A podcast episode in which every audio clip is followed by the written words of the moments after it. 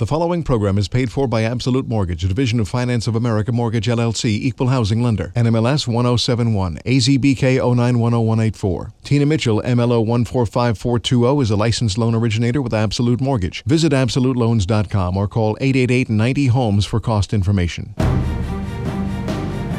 You're listening to The Money Hour with your host, Tina Mitchell, sponsored by Absolute Mortgage, a division of Finance of America Mortgage. Now, in the studio, local mortgage and finance expert, Tina Mitchell.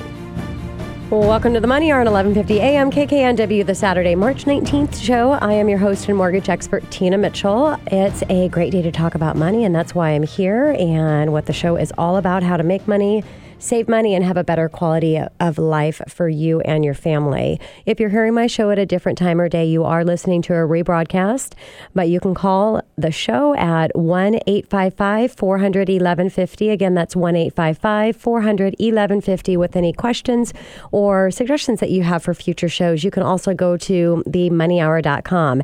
And the lineup for studio today, I have Frank Savali with Cascade Team and preparing for a business for sale. If you own a business and you're thinking of putting that business on the market. Be a great conversation with Frank. Also in studio, I have uh, Tony Sablon with New York Life Eagles Strategies, and we're going to be talking about financial planning and how to be successful at that. And last guest in studio, Antoine Cauthorn with Reed Longyear Law Group. Today, get the steps to uh, consider when it comes to estate planning and taxes. Great information and great guest in studio. For more information on any of the topics discussed, again, you can call the show at 1 855 400 1150. 1 855 400 1150 or online at themoneyhour.com. And let's start out the show today, as always, with a little money chat. Money money.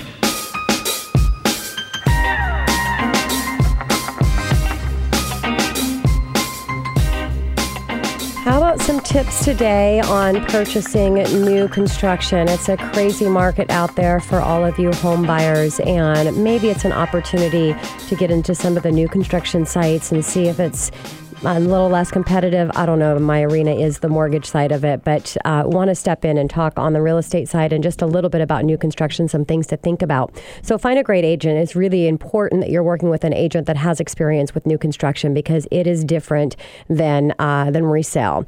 Now, site agent just to remember that the site agent works for the builder or the listing company that represents the builder. So the benefit for that is they know the structure of the offer and, and maybe how to, to appeal to the builder. The downside is if there's any issues that come up, they represent the builder. So keep that in mind.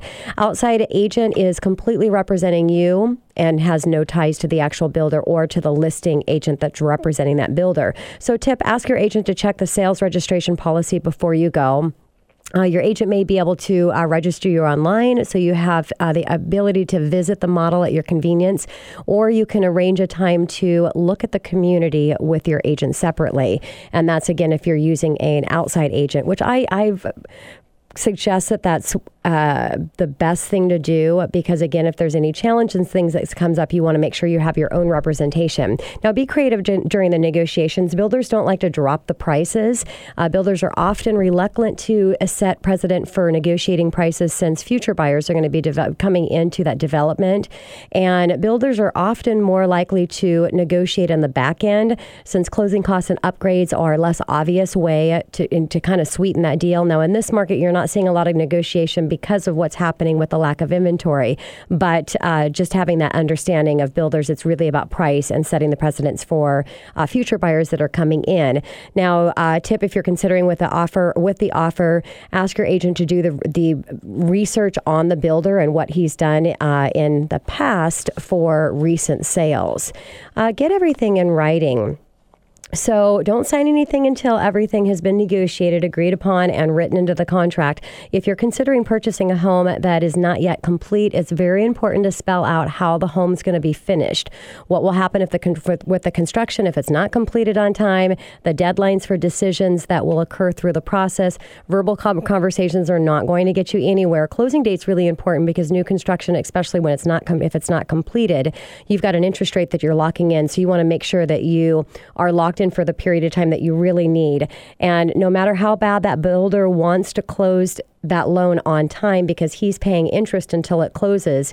Traditionally, new construction always gets delayed. So you want to make sure that you're covered on that lock period of time. And then what happens if you're not? Who's responsible for that?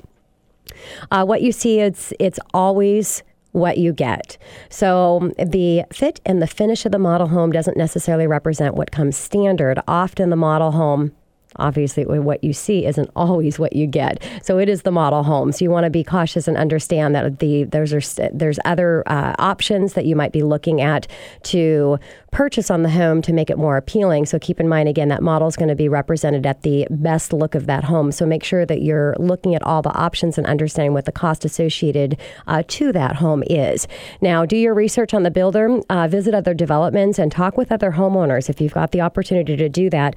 Uh, a lot of times a, real estate agent that doesn't represent the builder again, an agent that's outside of that, they are actually working with more than one buyer in that uh, area. Maybe it's an area that they focus on and a community that they focus on, so you can get an idea of other buyers that have purchased and see the experience that they've had with that builder. Ask your agent if they've worked with the builder in the past and are they aware of their reputation. Uh, get some information there because that is going to matter. Get a home, the home inspected. New homes have problems as well. Hire an inspector to make uh, and make sure everything's safe and up to code. So even though the home has passed permit inspections, an independent verification will qualify the inspector. Uh, it's it's well worth your money to make sure that you do that. Now, on new construction, inspectors also normally will have with a, a one year that they'll actually come back out and relook at the home again to make sure um, that there's no issues that come up. And again, that's with almost any inspector will do that. So make sure that you ask about that for your new, new construction. And again, always get a home inspection, new construction or not. Now, find out what's covered. Many new homes come with warranties from the builder, but not all warranties are created equal. So, know what it is and what it covers for how long. Many builders use third party warranty companies. In some cases, the manufacturer has certain products like windows uh, that may, they may separately warranty or guarantee, and the builder might refer all issues for those components to the manufacturer instead of handling the issues directly. Now, the builder should be able to provide you details of which part of the home is covered um, by which policy. So, tip ask your agent to obtain warranty information early in the process so uh, your offer can be protected or prepared to address any concerns up front. So, look into the future, check with the uh, city to see what the plan for the surrounding area is if you're purchasing new construction. Uh, if you have a view, you want to make sure that that view is going to still be there uh, maybe five years down the road. Most builders put the responsibility back to you as the buyer to be aware of the neighborhood and the community dyna- dynamics related to other developments in the area, like traffic planning, uh, development of neighborhood parcels. Uh, many new communities also have homeowners associations that can impact your potential new home sell as well. So make sure you look into that. Uh, do your homework on the lenders. So don't automatically assume that the builder's lender is going to be the op- best option for you. Sometimes the builder lender is going to be the best option. Sometimes they have incentives that are attached with the builder that you need to use their preferred lender. But always get opinions outside of the builder's uh, represented lender because sometimes those uh, fees are actually worked into what you're getting in the overall mortgage. So you want to make sure that you're just doing your comparison. Um, so there's just some things to think about if you're looking at purchasing new construction. Again, it's a crazy market out there for all of you buyers. Great market for you as a seller, but as a buyer, don't give up keep the fight. You'll get a home. You've just got to be prepared for what's happening in this market with the lack of inventory. Look to your real estate expert to make sure that you've got the best advice possible on how to strategize your offer so that you can be competitive and ultimately uh, win in this uh, market that we're in. Coming up next on the Money Hour, do you own a business? And my next guest is going to be talking to you about how to prepare that business for sale if you do and you're thinking about that. I have Frank Savali with the Cascade team right here at 1150 AM. KKNW after this short break.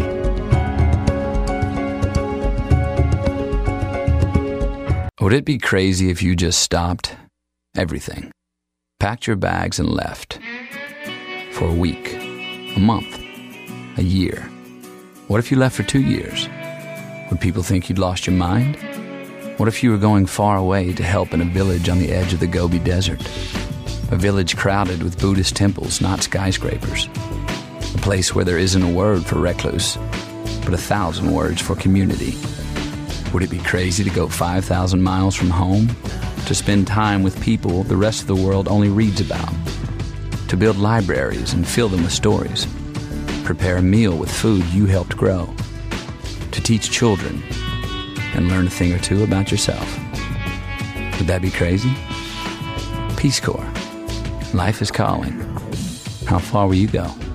To find out more, call 1 800 424 8580 or visit peacecorps.gov. You're listening to The Money Hour with your host, Tina Mitchell. Sponsored by Absolute Mortgage, a division of Pinnacle Capital Mortgage Corporation. Now, in the studio, local mortgage and finance expert, Tina Mitchell. Welcome back to the Money Hour with your host and mortgage expert Tina Mitchell right here on 1150 AM KKNW, the Saturday, March 19th show. I am here to help you build a strong financial blueprint one week and one show at a time. If you're hearing my show at a different time or day, you are listening to a re- rebroadcast, but I am here to answer any questions that you have. You can call the show at 1 855 400 1150 or online at themoneyhour.com. And if there's any questions that you have for the guests that I have in studio, uh, again, you can call the show number 1 855 400 1150. Right now in studio, I'm going to have a conversation with Frank Savali with the Cascade team, and we're talking about preparing your business for sale. Frank, thanks for coming back in studio. My pleasure. Thank you. And a little bit about Frank. Frank is retired Air Force officer, MS, MBA, and university professor. He is the past president of two publicly traded companies and previously awarded a retail franchise. In 2013, Frank partnered with his wife, Lisa, to enter into uh, the professional business brokering on a full time basis. In April of 2004, they affiliated with Business Brokers Network. Their company, the Dev Group LLC, was based in Tucson, Arizona. As owners of the Dev Group, they were uh, in charge of all aspects of business brokerage services for the company. Now, in the spring of 2007, Frank and Lisa joined the brokerage franchise to expand the company's operation across the Southwest region and to provide professional brokerage services to business clients in the state of Arizona, New Mexico, and Western Texas regions. And now, in 2012, well, not right now, but in 2012, they moved right here into the Seattle area and joined the Cascade team, where Frank Frank now practices as business and commercial broker for Cascade. His a diverse brokerage, teaching, and business coaching background affords him the opportunity to assist buyers and sellers in virtually all market segments. So, again, Frank, we're having a conversation and sharing with my listeners for anybody that owns a business and uh, preparing that business for sale. So, what is the most important concern when preparing a business for sale? The most important concern for anyone is trying to get their business ready for sale is to bringing up to bring up the value so that the business will actually bring what they want or expect it to bring, uh-huh. and uh, that uh, usually entails a couple of years of work in advance to make sure that your profits are up, your net operating income is up if that's if that's a determining factor, and that you can list a business for what you really want to see from it. And so, just like if you're selling a home, I mean, you want to make sure it's in in the best uh, shape, unlike a home. Now, with a business, you've got all the financials as well. You need to make sure that it's looking um, uh, ready to go. So, what about the process for buying and selling a business? Well, we use a uh, eight step process that Lisa and I developed over the years mm-hmm. for transferring a business, and um, we call it our, our process for a successful business transfer. And I'll just quickly run through these. Okay. Uh, the first one is prepare a detailed offering package, which means making sure the business actually does have that value and it's ready to be offered to the public. The second one is to prepare a business valuation. We do a business valuation on every business that we list. Mm-hmm. The reason for that is because we want to know that the value is there so that we can effectively market it at that value. We develop a marketing plan we then begin to implement that plan and contact potential buyers. We negotiate the offer and the purchase with a letter of intent. Uh, we conduct a, a, due diligence process with either side or both, and we arrange financing and funding. And when I say arrange that, I mean we put people in contact with, with the right um, bank or funding arm for a particular business that it's different for every every entity. Mm-hmm. And then we attend the closing and arrange the transfer at the end. So that's kind of the process. So you're doing all the all the eight steps and getting them hooked up and exactly what they need to do do to be successful during the process. Exactly. And who should they have on their team during the business transfer? Well, obviously the the owners, uh, Mm-hmm. the key the key players in the business have to be there. Um, obviously, an accountant if they have one, an attorney if they have an, an attorney. If not, we try to find those for them to help us with with the numbers. Um, and then a banker. A banker is always important, and if they have a broker or if or if they need a broker, we can fill that role as well. Got So- it. So, first question I asked you is of you know the concern is people what they need to be cautious of, and the and it's the value. So, how is the value of a business determined, Frank? Well, there, we- there's three value valuation methods that we use. There are many, many methods, but the three that we use are the multiple of seller's discretionary earnings, and we talked about that the last time, where discretionary earnings or the seller's discretionary earnings are literally the profit, the net net, add, with adding back the owner's salary and the um, any perks they may have, whether it's their cell phone, their car, um, insurance, whatever, that gets added back in. That becomes the SDE. And every business has a different multiple. So um, one business may have a multiple of SDE of two, and another one may have a multiple of SDE of 10. And that's been determined over years and years and years of, of study to find out what those multiples are. Um, a gentleman by the name of Tom West developed a what's called a business reference guide, and he's over about 40 years, he's, he's calculated out what those multiples generally turn out to be Okay. in a business transfer. The other is the buyer's test, and that's really the same thing that the SBA, the Small Business Administration, uh, runs when um, when you go to get an SBA loan, and you're you have to meet, meet a certain threshold before they'll provide that loan. We run the same kind of calculation to make sure that you can hit that threshold. Okay. So that's one of those. And the last one is a market method. And it's basically the same thing as comps on a house. Okay. So we're looking at your business against other businesses of the same size, same income, and same uh, profit to make sure that they're we're in the right right ballpark. Got it. So, are there things that a business owner can do, or where you can help in maximizing that uh, the value on the property? What can they do to list it at a higher uh, price? Well, getting rid of excess inventory is always a, a good one. Uh, most businesses over years will will accumulate excess inventory or Okay. excess, excess furniture, fixtures, and um, equipment. So getting rid of that initially, selling it off, getting rid of it helps a lot. The other is to um, start looking at your personnel, and if you have personnel like uh, just as a first example, uh, we sold a business in Tucson once that had a um, had a family member on a payroll that literally did nothing. So we Uh-huh. Wow. had we had to take that out. you to take that out of there so it looks it's more profitable. right, right. So you know that's one of the things that we have to do. We have to make sure that we have the right numbers, and and uh, but getting rid of the waste, uh, and and then looking at ways to improve the profit, cutting Mm-hmm. your cost, increasing your prices, those kind of things. That'll that'll bring the value up and make your business worth more. So, like a lot of things that we do in our, our business, hiring a coach or a mentor or consultant, somebody that uh, really ex- is an expert in that area, is is it wise and is that something a business owner can do to hire a consultant or a coach to help them to increase that value on their property? it's just like any other coach or Mm-hmm. advisor. Um, you know, when uh, when you're having issues losing weight, you go find a weight loss coach, or if you ha- you know, or if you have a problem with your car, you go to see a mechanic. The bottom line is is that yes, um, finding a good business coach, finding an advisor to help you bring that value up is is will pay for itself mul- many times over in most cases. Got it. Okay. And what about the difference between a business appraisal and a business valuation? Well, business appraisals are a long, drawn out process, and, and they're necessary for large businesses, millions of dollars Okay. um, uh, that, that will sell for millions of dollars. And it's a long, drawn out uh, process. It's very expensive, very expensive in that Mm-hmm.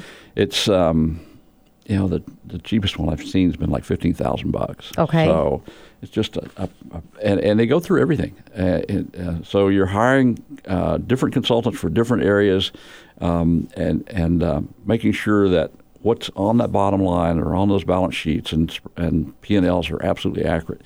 A business evaluation is is a much shorter review of the finances to try to determine value, Okay. not going through every nook and cranny of the. So of is that like that's the the first part of it to That's see right. where you're at? Got it. Um, so, it, determining uh, if their business will sell is there something that a business owner can do to get an idea of the market, get an idea of their company, just to see if it's um, if it might sell? Well, most businesses uh, will sell over the long term, or they'll be tra- long term meaning. multiple years, Yes. many years, Yeah. or they'll be transferred to a family member or to a, a relative or something like that.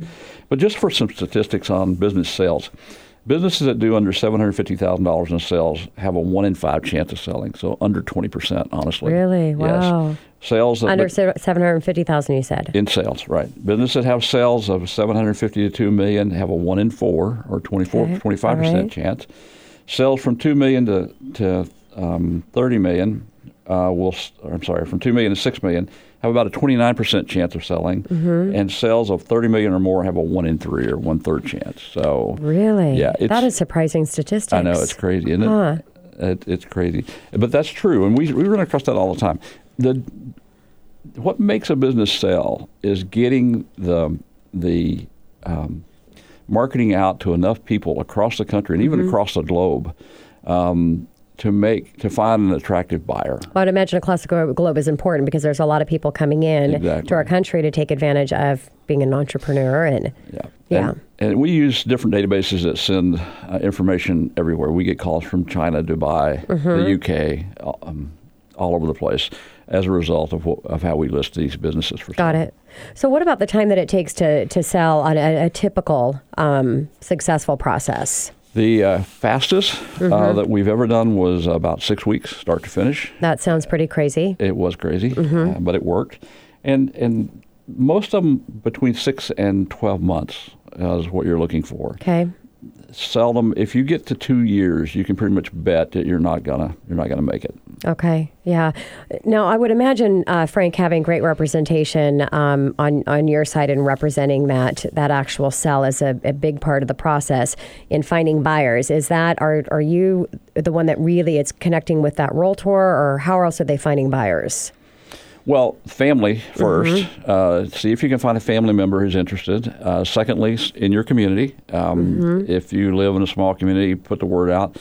Uh, if you have a broker, the broker is going to go to the world. He's going to Okay. try to find. Um, uh, honestly, uh, he's going to try to find a buyer no matter where they come from. But he's going to look at those buyers and make sure they're they're good for the business and good for the community. Okay. So hiring a business uh, broker.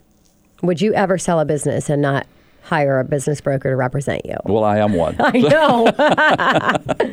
so the answer to that question is no. Yeah. No, okay, how- say you're not one. I mean, why would you? It's, it's like selling your house. I That- mean, you know, you look at all the statistics with for sell by owner. I mean, you really, if you want to maximize, you need to have an expert. It's the same difference. It's Yes. Mm-hmm. exactly the same difference. If you if you want to sell it, hire a good broker, get Yep. the word out, and and and let them let them manage it for you. Because total sense. You honestly, a business owner doesn't have the time nor the expertise Well, to actually manage a business. Those are the two key things. It is time and it is expertise. So, list out as we wrap up my time with here you uh, here, Frank. What is what is the broker doing for uh, the owner? Well, the broker, the eight steps that we talked about earlier. Yes. The broker is key and, and fundamental in every one Okay. of those steps. So Okay. he's taking the, the, the leadership role in every one of those. And it's from preparing the business to sell all the way down to getting it closed and Uh-huh. you know finding the banks, finding the funds. So the broker is taking the lead role. He's captaining captaining that ship, if you will, to make sure that Love the process starts and it ends in the way it should. Makes total sense. Frankie, th- Frank thinks her. Frankie, I called you Frankie. Frank. I was called that. school. Wait till Lisa hears that one. Frank, thanks for coming back in studio. I really appreciate it. It's always a pleasure to uh, have a conversation and get your wife in here. I'd love to love to have her in here with you. So, Well, Lisa, I'm saying this online, so I expect to have you here next time. Well, she's been very, very busy with uh, commercial deals. Uh, Yes. Five to 25 units. And, Yeah. uh, it's keeping her very busy. But yes. You'll we'll let her know. Yes. Thanks again, Frank. Coming up next on the Money Hour, are you smart and safe with your financial investments? Tony Sablon with New York Life Eagle Strategies right here on 1150 AM KKNW after this short break.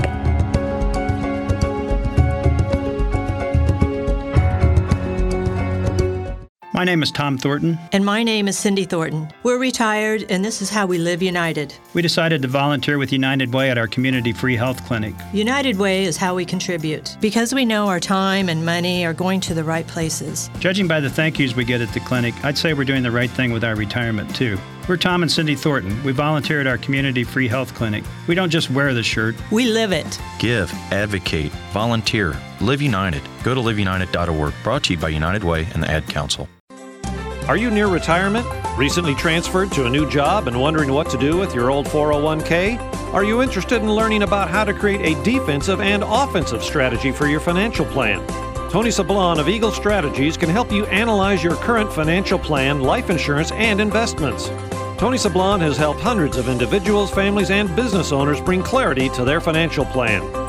This is Tony Sablon with Eagle Strategies. To learn more about my practice, call me at 425 586 0977 or reach me online at ultimatewealthstrategies.com. To receive a free consultation, call me at 425 586 0977 or reach me online at Tony Sablon at eaglestrategies.com. Again, that's 425 586 0977 or reach me online at Tony Sablon at eaglestrategies.com. You're listening to The Money Hour with your host, Tina Mitchell. Sponsored by Absolute Mortgage, a division of Pinnacle Capital Mortgage Corporation. Now, in the studio, local mortgage and finance expert, Tina Mitchell. Welcome back to the Money Hour with your host and mortgage expert Tina Mitchell, right here at 11:50 a.m. KKNW, the Saturday, March 19th show. I bring into studio each week the best of the best experts in all areas regarding your money, right here in our local market. Uh, if you're hearing my show at a different time or day, you are listening to a rebroadcast. But to talk with any of the guests that I have in studio, if you want to chat with me, feel free to call the show at one eight five five. 400 1150. Again, that's 1 855 400 1150 or online at themoneyhour.com. And first time in studio, I get to have a chance to have a conversation with uh, Tony Sablon with New York Life Eagle Strategies, and we're going to talk about financial planning success. Tony, thank you for coming in and joining me in studio. Tina, thanks thanks for having me on the show. Of course. Little backing on Tony. Tony is a wealth advisor with Eagle Strategies LLC. He is also the founder of the Ultimate Wealth Strategies based in Bellevue, Washington. Tony works with individual families and business owners to identify that what motivates them, what keeps them up at night, and then focuses on financial solutions that help them uh, make their goals reality. He not only relies on his own knowledge and expertise, but also an experience uh, of, of team of his team experts and specialists. His mission is to develop uh, enduring relationships with his clients by providing expert guidance pertaining to life insurance strategies, investment, and upgrading people's financial plans. And very excited, Tony. He's also uh, soon to be an author for financial planning book coming out the fourth quarter of this year. So that's very exciting. So, Tony, let's go ahead and start out with um, uh, providing a little bit about who you are. Uh, share that with my listeners. So, who are you, Tony? Well, uh, I'm a wealth advisor at Eagle Strategies, and like you mentioned earlier, helping people with their financial plan. Mm-hmm. I'm also the executive VP of business development uh, for the Association of Latino Professionals for America. It's the oldest and largest professional nonprofit Latino organization in the U.S and uh, you know we help build Latino leaders. And when I'm not doing professional work in my spare time, uh, it's kind of crazy. I coach at the oldest mixed martial arts gym in the U.S., which is actually mm-hmm. in downtown Kirkland. It's called AMC Pankration, and where the current UFC champ uh, Demetrious Johnson uh, trains out of. Oh wow, how exciting! Yeah, so he actually has a fight coming up in April, and uh-huh. Uh, I'm kind of his punching bag. Oh no, that doesn't that doesn't sound like too much fun. You look pretty good today. It doesn't look like he's punched you around too much. Right. so, what do you do uh, with Eagle Strategies? So I help folks, uh, individuals, families, uh, business owners with regards to their tax efficient and investment mm-hmm. Uh, saving strategies. And so oftentimes people have an offensive plan for saving uh, seldom do they have a defense. So I help folks, um, you know, see if they can retire sooner than they otherwise otherwise might. Uh-huh. Uh, invest more confidently and enjoy greater peace of mind with their money and also you know we take a look at their what their individual human capital worth is. Okay. So if I've, with a listener right now um, was would be asking uh, about today what they need to know about their finances how would you answer that tony? So with the you know it doesn't matter what your circumstances are um, you know especially with respect to women these days. That's mm-hmm. kind of like where the wealth is transferring to women need to be students of their finances. And the most important reason why, in my opinion, is because women are living longer. Um, the marital statuses are changing at a later mm. in later years, and also the money you save can determine the quality of lives we live as we age. Uh, just a few statistics here. So, women 65 and older have 26% less income than men. Women are especially likely to f- fall into poverty when they no longer have a spouse. Also, in 2000, uh, of, of women from age 55 to 64, it was 50 53% in the workforce. Mm-hmm. Uh, the num- that number has since climbed in 2015 to 59%. And these are single single women. Okay. So they're working longer, retiring later, and having to save more as well. That doesn't sound like fun. Right. So if if you're a female listener out there, mm-hmm. have a plan. Makes total sense. Yeah. So let's uh, let's women let's get our finances. Uh, I'll, I'll, get them together. So what kind of financial planning uh, do you do, Tony? So I, earlier I mentioned offensive and defensive planning. Mm-hmm. So if you think about uh, you know what won the Super Bowl this year, and also when the Seahawks won, it was defense, mm-hmm. right? So I would take a look at a client's uh, portfolio and ask them, you know, what in your portfolio is protecting your investments because you can have a strong offense, but if you can't keep the lead, yeah. then you know your your investments are likely to go down. So a lot of listeners probably have a 401k. Most uh, most people do. What would you um, What would you say on that as far as 401k and having that as your retirement? So I say the first rule of any retirement strategy is take the free money. Yes. So, so if your company is participating, and yes. So your company is participating, take the match. Mm-hmm. And uh, companies around the area are providing a great benefit f- to their employees. But also, one thing to remember is when you are contributing to your 401k, have a goal. What's what's the end game, mm-hmm. right? Or, you know, you could be automatically saving three percent uh, to meet your company's match, or whether it's six percent. But try and spend some time to think about what the end game is. Like, I want X amount of dollars in retirement, mm-hmm. and the reason why I'm contributing this amount of money today is because I want X amount of dollars later down later down the road. Yes. And I think it's important when you're doing that to really understand uh, what things are going to cost. And so it's, and that's why having a financial planner is so important to really lay that out for you. What are your goals and what are those costs going to be at that time?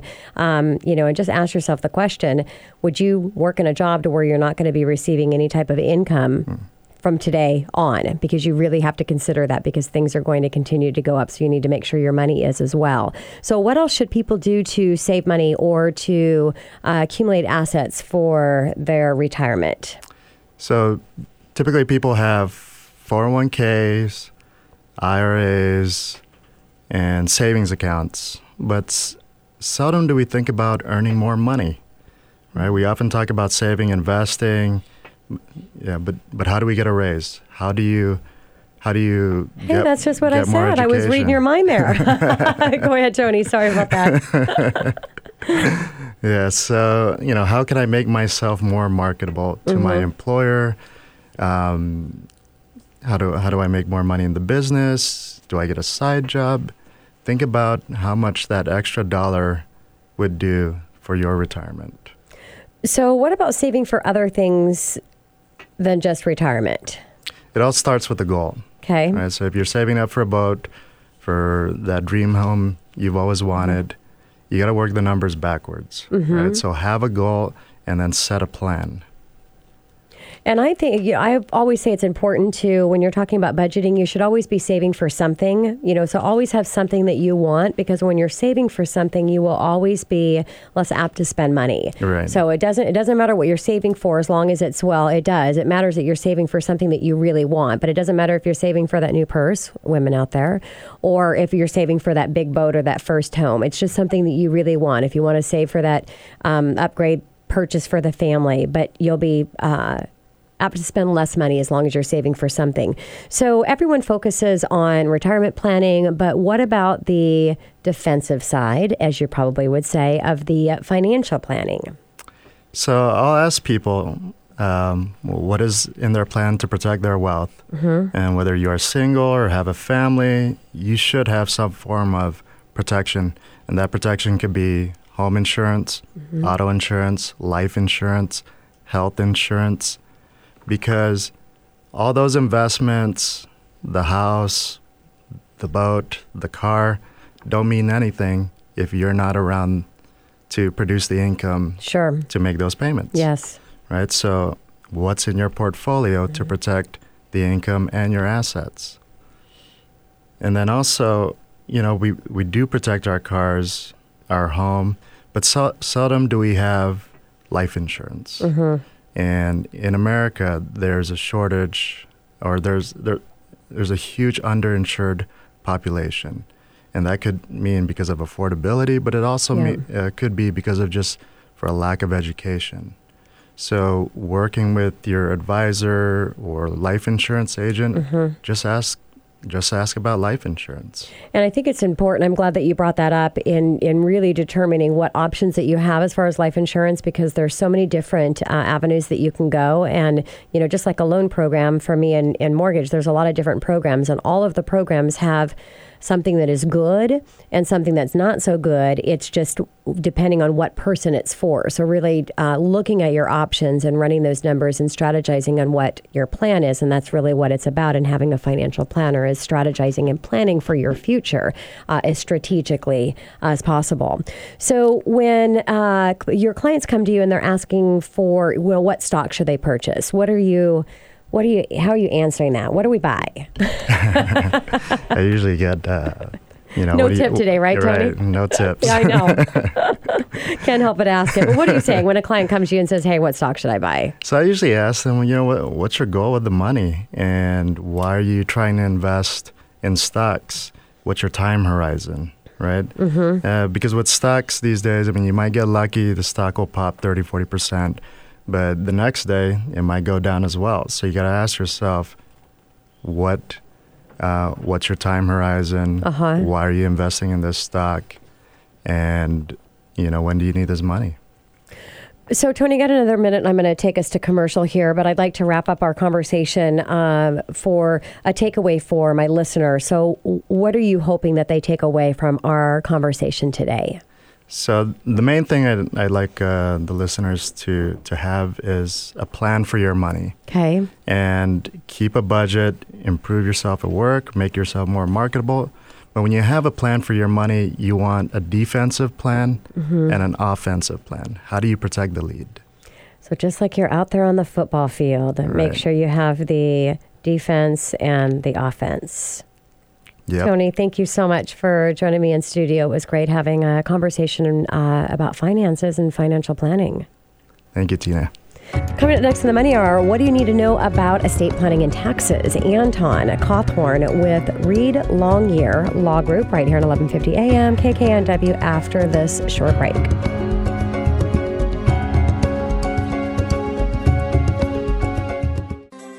Are you near retirement? Recently transferred to a new job and wondering what to do with your old 401k? Are you interested in learning about how to create a defensive and offensive strategy for your financial plan? Tony Sablon of Eagle Strategies can help you analyze your current financial plan, life insurance, and investments. Tony Sablon has helped hundreds of individuals, families, and business owners bring clarity to their financial plan. This is Tony Sablon with Eagle Strategies. To learn more about my practice, call me at 425 586 0977 or reach me online at ultimatewealthstrategies.com. To receive a free consultation, call me at 425 586 0977 or reach me online at Tony Sablon at eaglestrategies.com. Again, that's 425 586 0977 or reach me online at tonysablon at eaglestrategies.com. You must have thrown a thousand pitches teaching him to hit a home run. Spent countless Saturdays running routes so he could learn to hit an open receiver. Endless afternoons teaching him how to hit the three pointer. But how much time have you spent teaching him what not to hit? Teaching boys that all violence against women is wrong is one of the most important things a man can do. Learn how to start the conversation at teachearly.org. Brought to you by Futures Without Violence and the Ad Council. You're listening to The Money Hour with your host, Tina Mitchell. Sponsored by Absolute Mortgage, a division of Pinnacle Capital Mortgage Corporation. Now, in the studio, local mortgage and finance expert, Tina Mitchell. Well, welcome back to the Money Hour with your host and mortgage expert Tina Mitchell right here on 1150 AM KKNW, the Saturday, March 19th show. Each week I share expert advice and inside knowledge on how today's events in our local economy can affect your money. If you're hearing my show at a different time or day, you are listening to a rebroadcast, but you can always call into the show at 1 855 400 1150, 1 855 400 1150, or go online at themoneyhour.com and I'll get you connected with any of the guests that I have in studio or always love listening from all of my listeners on topic suggestions and things and guests you'd like me to bring in for my hour with you. Right now in studio, I'm going to have a conversation with Anton Cauthorn with Reed Longyear uh, Law Group, and we're going to be talking today about state planning and taxes. Um, you know, great to have you back, Anton. Yeah, thanks, Tina. It's great to be back. Always love that word, taxes. But he loves loves paying those taxes. yeah, not the most exciting term for most people. yeah. So a little bit about uh, Anton. He's a regular guest in studio, and he is my expert in everything regarding estate planning, which is so important. I think that's an area. There's procrastination in everything when we do with our regarding our financing, but I think this is an area that has extra procrastination, and it's important not to do that to make sure that your family is protected. And that's what this show is about: is a better quality of life for you and your family. Anton's been working in areas of estate planning and estate tax planning for the last five years. He holds a law degree for University of San Diego and master's tax law for University of Washington. Anton focuses his practice on estate planning, tax planning, and small business planning. He is a member of the Washington State Bar Estate and Gift Tax Committee. So let's go ahead and start out with the taxes related to estate planning. Anton, can you break that down for my listeners? Yeah, so Benjamin Franklin back in 1789 famously said, In this world, nothing can be said to be certain except death and taxes. Yeah.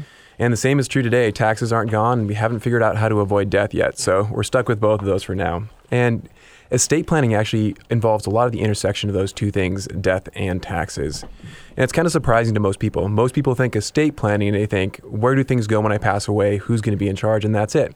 But that's not really it. There's a lot of complexity involved with estate planning, especially with taxes. And there's quite a few different taxes that can be involved. And people are often surprised at how many taxes they need to plan for and think about.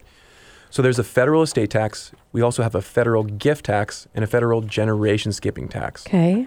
On top of that, we've got a Washington estate tax. And all of those taxes can stack on top of each other. So you can end up with quite a few taxes on the same dollar of your estate once you pass away. You can get a federal estate tax, federal ge- generation skipping tax and a Washington estate tax. So, so we have to add a Washington in there as well. Yep. So you can get all of those depending on the size of your estate. Okay. And those aren't the only taxes. You can also end up with a lot of income tax issues related to estate planning. So mm-hmm. when someone passes away, you're not done paying your income taxes. You yeah. still have a last year of life income tax return. And then even once you're gone, your estate, they may have income in their your estate and they may have to do an income tax return for your estate. And if you created any trust during your lifetime at your death, they also may have tax returns. So there's quite a few tax issues related to estate planning once mm-hmm. you're alive and also once you pass away. So if you're going to do a comprehensive estate plan, you can't limit it just to who gets what when you pass away. You also have to include the idea of how am I going to plan for taxes? Which taxes do I need to plan for? And who do I need to talk to to make sure I know how to plan for those taxes? It's so important. If you're listening right now, just imagine if you're a father or a mother and something happens to you and what's what's left for the remaining family, not only to deal with the death of a loved one, but also now to pick up the pieces because the estate planning was not put into place. I'm really passionate about um, about this topic and and just appreciate Anton uh, having you here so much. So, what should people do to make sure that their estate has proper tax planning?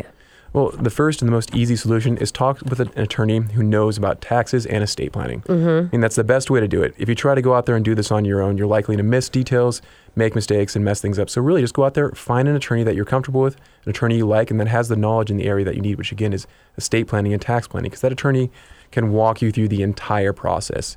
And really, part of the goal is to make sure you talk with an attorney who gives you the information you need to understand your options. Uh-huh. And so you can weigh the positives and the negatives to each type of planning you may do because you may not be able to achieve all of your goals, that attorney can give you the knowledge to know which solution will be the best solution for you. Yeah, and you may be listening thinking, well, gosh, isn't an attorney going to be expensive? Well, it's going to cost money, but think how expensive it's going to be without an attorney. So, what kind of costs are associated, Anton, uh, to uh, hire an attorney, a tax, tax attorney, to assist with the yeah, proper that's, advice? That's a question many people have. They think, well, do I really need to talk to an attorney, especially an Mhm. estate planning attorney, a tax attorney? It's going to cost me a lot of money. People are afraid of that hourly billing. They're afraid, you know, every minute they're on the clock, they're getting another dollar out of their pocket. And so that's one of those things that stops people from doing estate planning. But the answer is, you know, it's almost more expensive to not do the Yes. estate planning. And I've seen this in many situations. People want to do DIY, do it yourself estate planning, and they go out there, they put together a plan, and they have all kinds of goals. They've heard all these different things about estate planning, like I have to avoid probate, I have to avoid Medicaid payback. And so they have these ideas and they try to plan around it without the knowledge of the tax law. And these can create huge, costly mistakes. One of the very common ones that I see is people, for some reason, either Medicaid planning, probate avoidance, or estate tax Yeah. avoidance, they gift property to their children. And often the thing they gift is their home. Say they've owned a residence for the last 40 years. They paid $50,000 for the residence. It's now worth $500,000. The thing people aren't thinking about are capital gains taxes. Yeah. So capital gains taxes are tax. Essentially, it's the difference between purchase price and sale price when you sell the property. So your initial purchase price, difference between that and the sale price, you're going to pay a tax rate of 15 to 23.8 percent on that. Yeah. If you gift that property to somebody else, and this, people often do that, they're going to get the same starting point for their capital gains as you had, which Mhm. means if you purchased for fifty thousand dollars, well, when they sell that property, it's as if they purchased it for fifty thousand dollars originally. Now, if you hold on to property until you die, though, all capital gains are completely wiped out. So they get the property as if they had purchased it at the date of death value. So they've got zero capital gains. And this is the common mistake I see people. They gift away the property to their children or someone else to avoid probate estate taxes.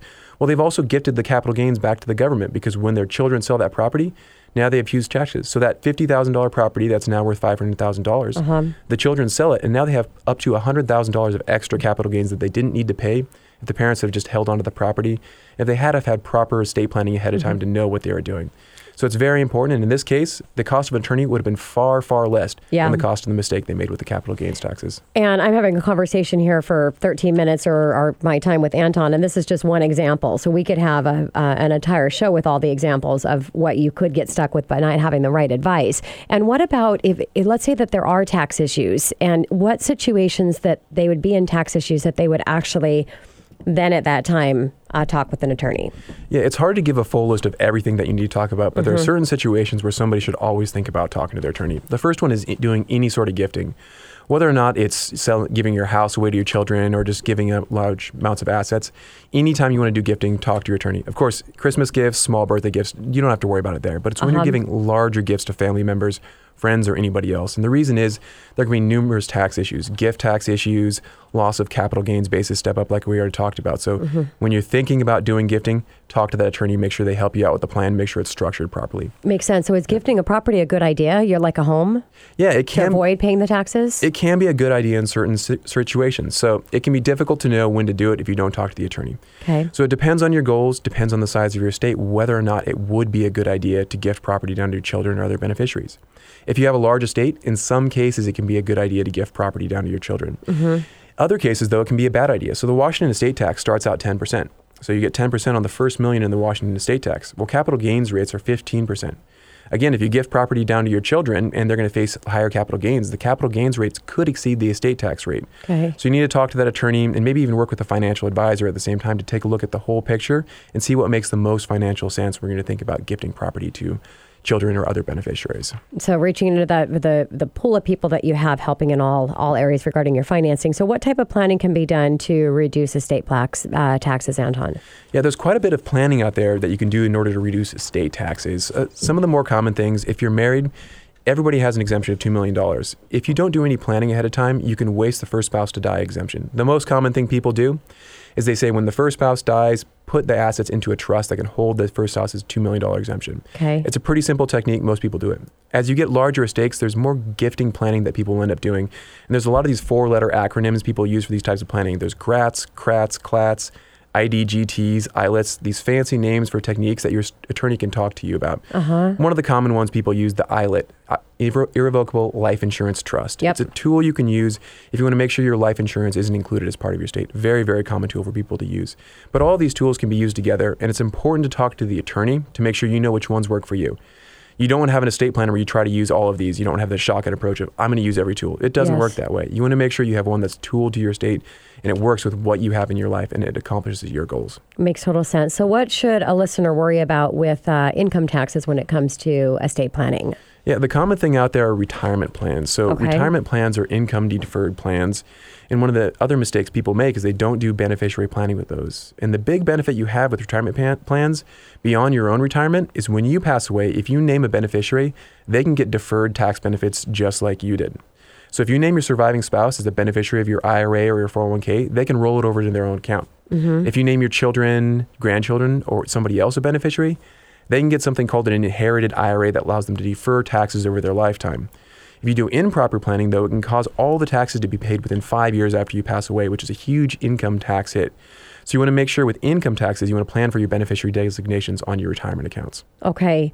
So, Anton, I've heard that uh, life insurance isn't taxable. So, does that mean that we don't need to worry about tax planning when it comes to life insurance? Yeah, and actually, you're exactly right that life insurance isn't income taxable, but there's a big myth out there that life insurance isn't taxable at all. Well, it's part of your taxable mm-hmm. estate for estate tax purposes. And it's one of those things that many people miss. Many people forget that they've got a life insurance policy out there, and maybe it's an accidental policy. You may have a dangerous job, and if you pass away on the job during an accident, you could have a huge payout. And so, with Washington's $2 million exemption, that life insurance policy could be something that could push you above that exemption and cause estate taxes. Wow. So if you do have life insurance, you want to make sure you talk to your attorney to see if you need to do some sort of planning like that ILIT that I talked about earlier, the irrevocable life insurance trust. Okay. Because that's a tool you can use to move life insurance out of your state. So it's just an important thing for people to know. Okay. So, uh, for my listeners in planning for a, a death of a loved one, what would you tell them to do? When you have a loved one pass away, the important thing to do is to get together a team of people who can assist you with the process of negotiating what happens after someone passes away. Mm-hmm. The common people you're going to want to have in this team is one, your estate planning attorney who understands the tax law. Two, you're going to want an accountant. And three, you're probably going to want a financial planner. So the estate planning attorney is the one who can guide you through the laws, make sure you're following all the laws that you need to follow, make sure you're filing the right paperwork, making sure you're not going to get in trouble legally. They can also help you with some of the tax issues, and they're going to work with the accountant. So the accountant and the tax attorney will work together to make sure you've made the right decisions because there's some elections you can make after somebody passes away that can have a tax impact, and you want to make sure you've got that team approach to that. Along with that, the accountant's going to help you filing those income tax returns. Now, during your lifetime, you may have filed your own tax returns, but when someone passes away, it's time to get professional help because things get more complicated. So you want to go out there and make sure you have an accountant helping you with that. Now, I know of what we've talked before, but I want to bring it up since we're talking about, um, you know, when loved ones pass away. What about when your spouse passes away and you own real estate? Yeah, if your spouse passes away and you own real estate, one of the big things you want to make sure you do is talk to the attorney. It's very common. and One problem I often see spouse passes away and everyone assumes Washington's a community property state. I don't have to do anything. I don't have to worry about it. That's not true. If you don't do anything, you may have the problem of the spouse ends up not owning the whole property. So if you're the surviving spouse, you only own half the real estate unless you've done something to trans- transfer your deceased spouse's real estate into your name. So you want to make sure you talk to the attorney to do that. The problem I often see is uh, somebody comes to me, they lost their spouse 10, 20 years ago, and they say, I'm trying to sell, sell my real estate, but they say my deceased spouse's name on the title. Can you just take it off for me real quick? My answer usually is, we're going to have to go through a probate, and that's not going to be a quick Wow. process. It's going to Oh, be a few weeks at the earliest, if not a few months before you can do this. So Yeah. talk to the attorney as soon as you lose your spouse. Make sure you take your care of it ahead of time because you don't want to be about to sign the paperwork and find Yeah. out you can't sign it without doing that probate. Exactly. So, uh, taxes. Uh, I mean, it, the, the laws change all the time. And so, why is it important for my listeners to plan for taxes in their estate right now, even though they could change with the coming elections? Yeah, this is a common question that I get from my clients. They say, "Why should I even bother planning? You know, we may end up with a new party in the White House, and next thing you know, mm-hmm. we're going to have no estate taxes, or these taxes are going to completely change." Well, the issue is none of us know when we're going to die, and we know Good the laws are right now. And if you don't do any planning for it right now, if something happens, it doesn't work for you. The plan's not set up, and it's going to fail. And who knows? The laws could stay exactly as they are for 10 or 20 years before we have the drastic change. And you want to make sure your plan's set up to work now. If things do change in the future, we can create a new plan at that time.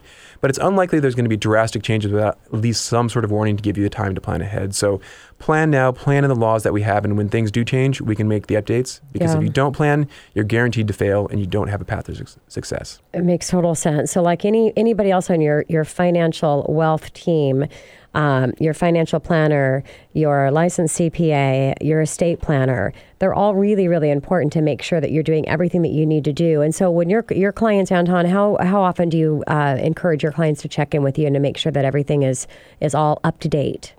Yeah, usually every three to five years, or if you have a major life event, marriage, divorce, birth, death in the family, anything like that, that's the time to come back and check with your estate planning attorney. And there may be no changes. Everything may be the same, but it's just a good idea to go Mhm. talk to them because that gives you the peace of mind of knowing everything's working. And when it comes to estate planning, peace of mind is why you do it because you're gone when everything comes into effect. Exactly. So if you want to have that peace of mind, just do that check in occasionally to make sure it really is going to continue working. Makes total sense. Anton, thank you so much for joining me back in studio. Always appreciate you. Yeah, thank you.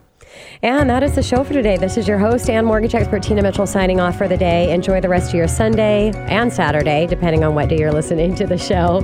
And I will be here same time, same place next Saturday, right here at 11:50 a.m. KKNW.